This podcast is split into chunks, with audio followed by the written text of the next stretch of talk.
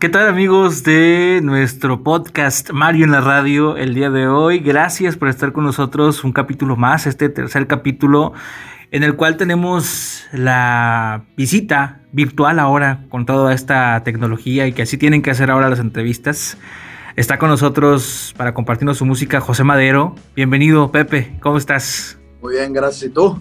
Pues muy contento de saludarte, de tenerte por acá y poder platicar acerca de tu música, que ha sido muy interesante. Tu carrera como solista ha sido brillante y, y, y recientemente pues me puse a escuchar completito tu álbum anterior, Salmos, un discazo, por cierto. Y pues bueno, vamos a darle paso también a, a, a música nueva, ¿no? Con este nuevo sencillo que estás presentando, que se llama, a ver si lo puedo pronunciar bien, La Petite Mort.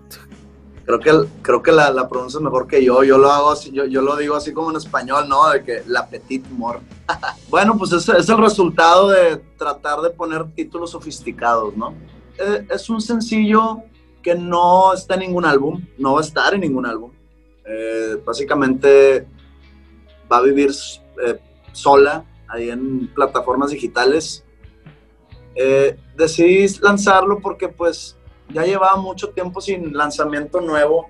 Estas épocas eh, modernas, contemporáneas, que apenas me estoy acabando de adaptar, porque toda la logística del lanzamiento ha cambiado mucho. Eh, los artistas ya están sacando como que canción cada dos, tres meses, y apenas me estoy como que adaptando, porque pues yo, yo, to- yo todavía soy un artista que trabaja por álbums, y que se ve difícil que deje yo de trabajar por álbumes en cuestión de concepto, pero he tenido como una costumbre en los últimos años de cuando estoy en, entre álbumes, empiezo a sacar sencillos, así que, que, que, que yo, les, yo les digo huérfanas, canciones huérfanas, porque como que no tienen hogar, no tienen papás, que es el álbum. Y pues La Petite Mort es, es, es una de ellas, y así voy a estar sacando canciones, digamos, cada dos, tres meses, para mantener cautiva a mi audiencia. Hay demasiada oferta el día de hoy, que pues si no les doy yo el material que ellos requieren, se van a ir con alguien más, y pues eso no queremos, porque pues este, yo vivo de mi, de mi público, de mi audiencia, al igual que todos los artistas de los suyos, pero pues necesito cuidar la mía, y por eso estoy lanzando cosas. Y es, digamos, es el sencillo que marcó el final del ciclo de Salmos. Definitivamente, pues sí, es, es, es parte importante, ¿no? Mantenerse actualizados, estar al día en cómo se trabaja ahora la música. Sin embargo, yo creo que tú tienes una base de fans que somos de esa generación en las que pues nos gusta tener el disco físico, sacar el librito, leer las letras, eh, que haya un concepto a lo mejor en el, en el trabajo discográfico, que esto es un tema muy importante que en un rato más vamos a retomar, porque hay preguntas de nuestro público sobre Salmos y que por supuesto que las vamos a, a platicar más adelante, pero pues sí, retomando, ¿no? Este tema de los sencillos es importante, y sí se agradece también que de pronto haya estos, estos álbumes que... que que definitivamente tienen algo que aportar, ¿no? O una historia que contar, y eso la verdad es que a los fans de Hueso Colorado les, les encanta, ¿no? Sí, no, yo soy de, yo, yo soy como ustedes, pero pues yo en un, en un momento dejé de comprar discos físicos, porque pues ya no era, digamos, práctico, ya casi no los venden, ya no hay dónde ponerlos. O sea, yo ya, tú vas a mi casa y no hay dónde poner un C D. Nada más en mi laptop, que mi laptop es del dos mil doce, entonces todavía tiene. Cuando me compro una nueva, ya no voy a tener dónde poner C Ds. Mi carro no tiene para C Ds, eh, mi estéreo no tiene para C Ds. Tengo ahí un reproductor de discos vinil, eh, que, que pues, digo, no, no, no soy muy coleccionista, pero tengo ahí unos, unos álbumes básicos de, para mi vida.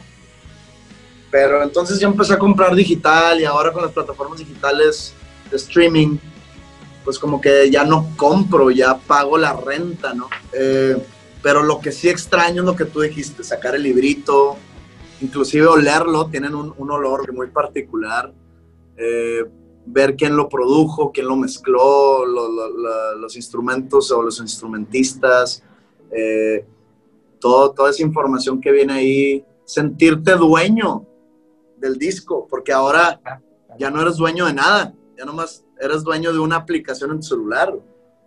Entonces sí, las cosas han cambiado, pero yo como artista me tengo que adaptar. Eh, si no te adaptas, te mueres. Pues sí, así va avanzando esto. Cuéntame, cuéntame un poquito acerca de lo que pues estás trabajando. Estás lanzando, sí, estos sencillos que van a estar por ahí saliendo eh, de, de vez en vez. Pero sé que también estás trabajando eh, en un material discográfico. Sé que estás, eh, por ahí escuché que estabas ya pues incluso avanzado en el proceso de un nuevo disco. Cuéntanos qué, qué, qué hay acerca de esto. Estoy aquí en el estudio, en el comedor del estudio. Aquí he estado haciendo entrevistas. Estoy ahorita en la etapa de mezcla del álbum, que es la que ya es la, digamos, la casi la etapa final. Eh, en, en dos semanas termino. Eh, es un álbum que, que empecé a escribir allá por abril. Terminé de escribir las canciones, nos metimos al estudio. Me, me, me está produciendo también otra vez Flip Tamés, guitarrista de Jumbo.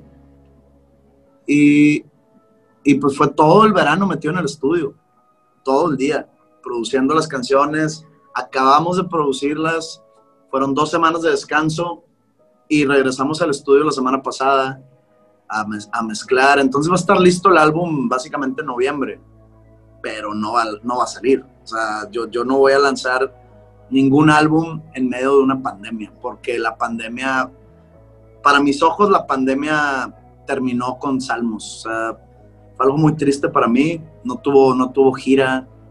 Teníamos ya cerrada una gira muy extensa, internacional inclusive. No, no pudimos llevarla a cabo, entonces no vuelvo a sacrificar otro álbum a ningún tipo de virus. Pues bueno, en su momento llegará. Yo sé que, que muchos de los fans están contentos, ¿no?, de saber que hay nuevo trabajo, que hay nueva música. Pero bueno, tenemos que pues esperar a que los tiempos mejoren, a que salga toda esa situación de pandemia. Incluso pues, incluso sé que, que, que algunas fechas de, de la gira se quedaron por ahí pendientes para el próximo año. Y seguramente pues volveremos a, a, a rodar y volveremos a estar en conciertos, ¿no?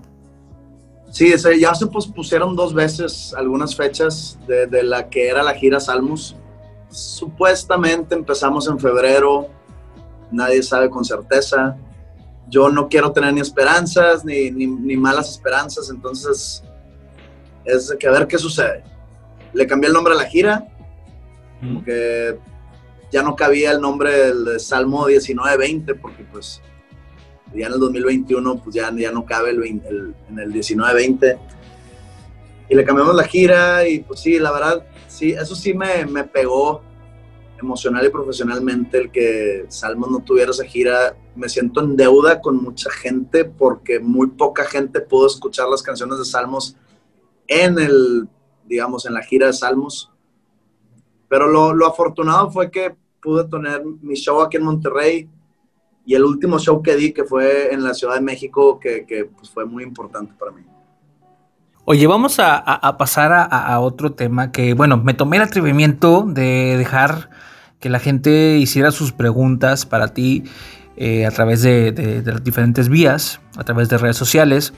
Y fíjate que tengo por acá algunas muy interesantes. Tengo por acá la pregunta de una, de una chica que se llama Alma Lugo, que nos quiere preguntar acerca de Salmos. Perdón que regrese a Salmos. No, es como mi disco favorito, entonces me gusta mucho hablar de Salmos, pero al mismo tiempo como que tengo un dolorcito ahí. Sí, yo sé, yo sé, yo sé. Ella pregunta, hace una pregunta muy interesante, fíjate. Ella nos comenta que ella percibe, o ella en el disco encuentra que la, las canciones están acomodadas de alguna manera para que sean como una historia que avanza durante las, eh, que ella denomina las cinco etapas del final de una relación, ¿no? Que son la ira, la depresión, negación, eh, negociación y aceptación, ¿no? Todas estas etapas. ¿Es así? Eh, ¿O es simplemente una casualidad? ¿O es una percepción? Cuéntame un poquito acerca de eso. Eh, es como un tipo de percepción porque, a ver, ahí te va. Yo acomodé el álbum, el orden está planeado, o sea, no, es, no, no, no fue algo al azar. O sea, tiene un orden cronológico el disco. No cronológico que, que van sucediendo cosas y haciendo una trama, no, sino tiene un porqué. ¿Por qué la uno es lamentable? ¿Por qué la dos es violencia? ¿Por qué la última es imposible? ¿Por qué la de en medio es Padre Nuestro? ¿Por qué antes de Padre Nuestro está sin ampersand? O sea, hay, hay toda una razón de ser. Pero hay, hay, hay, hay varias gente que, que, que hace sus teorías, que esta es la parte interesante de lanzar un álbum. Y, y es bien divertido, no, no, no, no, es, no lo digo como algo negativo. O sea, es bien divertido leer las teorías de todo el mundo. Y a veces pasa que al leer teorías de gente,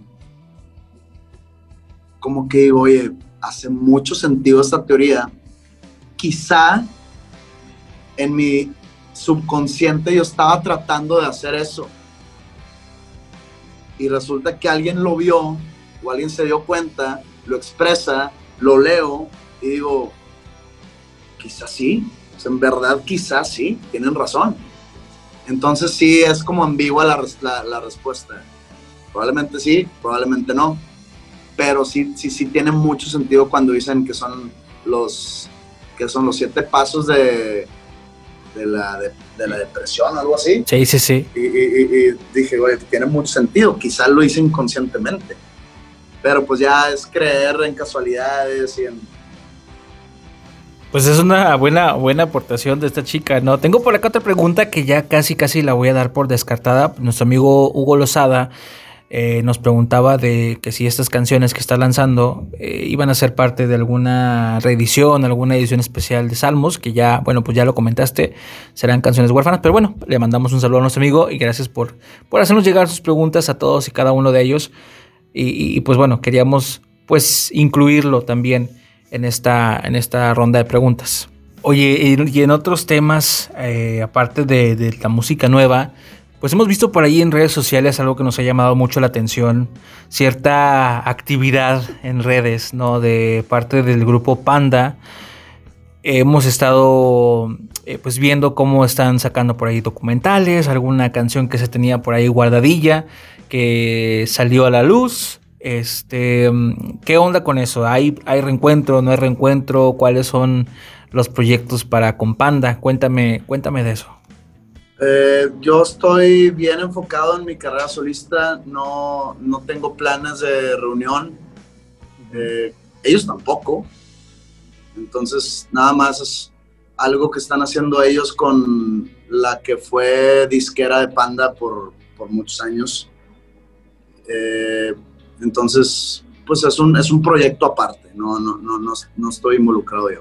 Pues ahí está, de viva voz, ya aclarado, porque es importante también aclarar todo ese tipo de temas y dudas que luego pueden tener los fans, ¿no?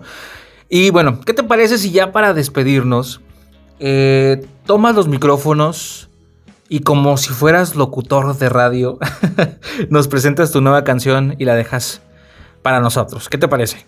Eh, les habla su locutor, José Madero. Espero estén todos muy bien, guardados en casa, cuidándose, lavándose las manos. Eh, les tengo una nueva canción que les quiero presentar, eh, una canción que han pedido mucho aquí. Está en los primeros lugares de popularidad. Eh, esta canción... es de un artista llamado, llamado José Madero, eh, artista regiomontano, eh, y la canción se llama La Petite Mort. Sigamos mintiéndonos, en esta cripta no existe amor, ese no es el sendero.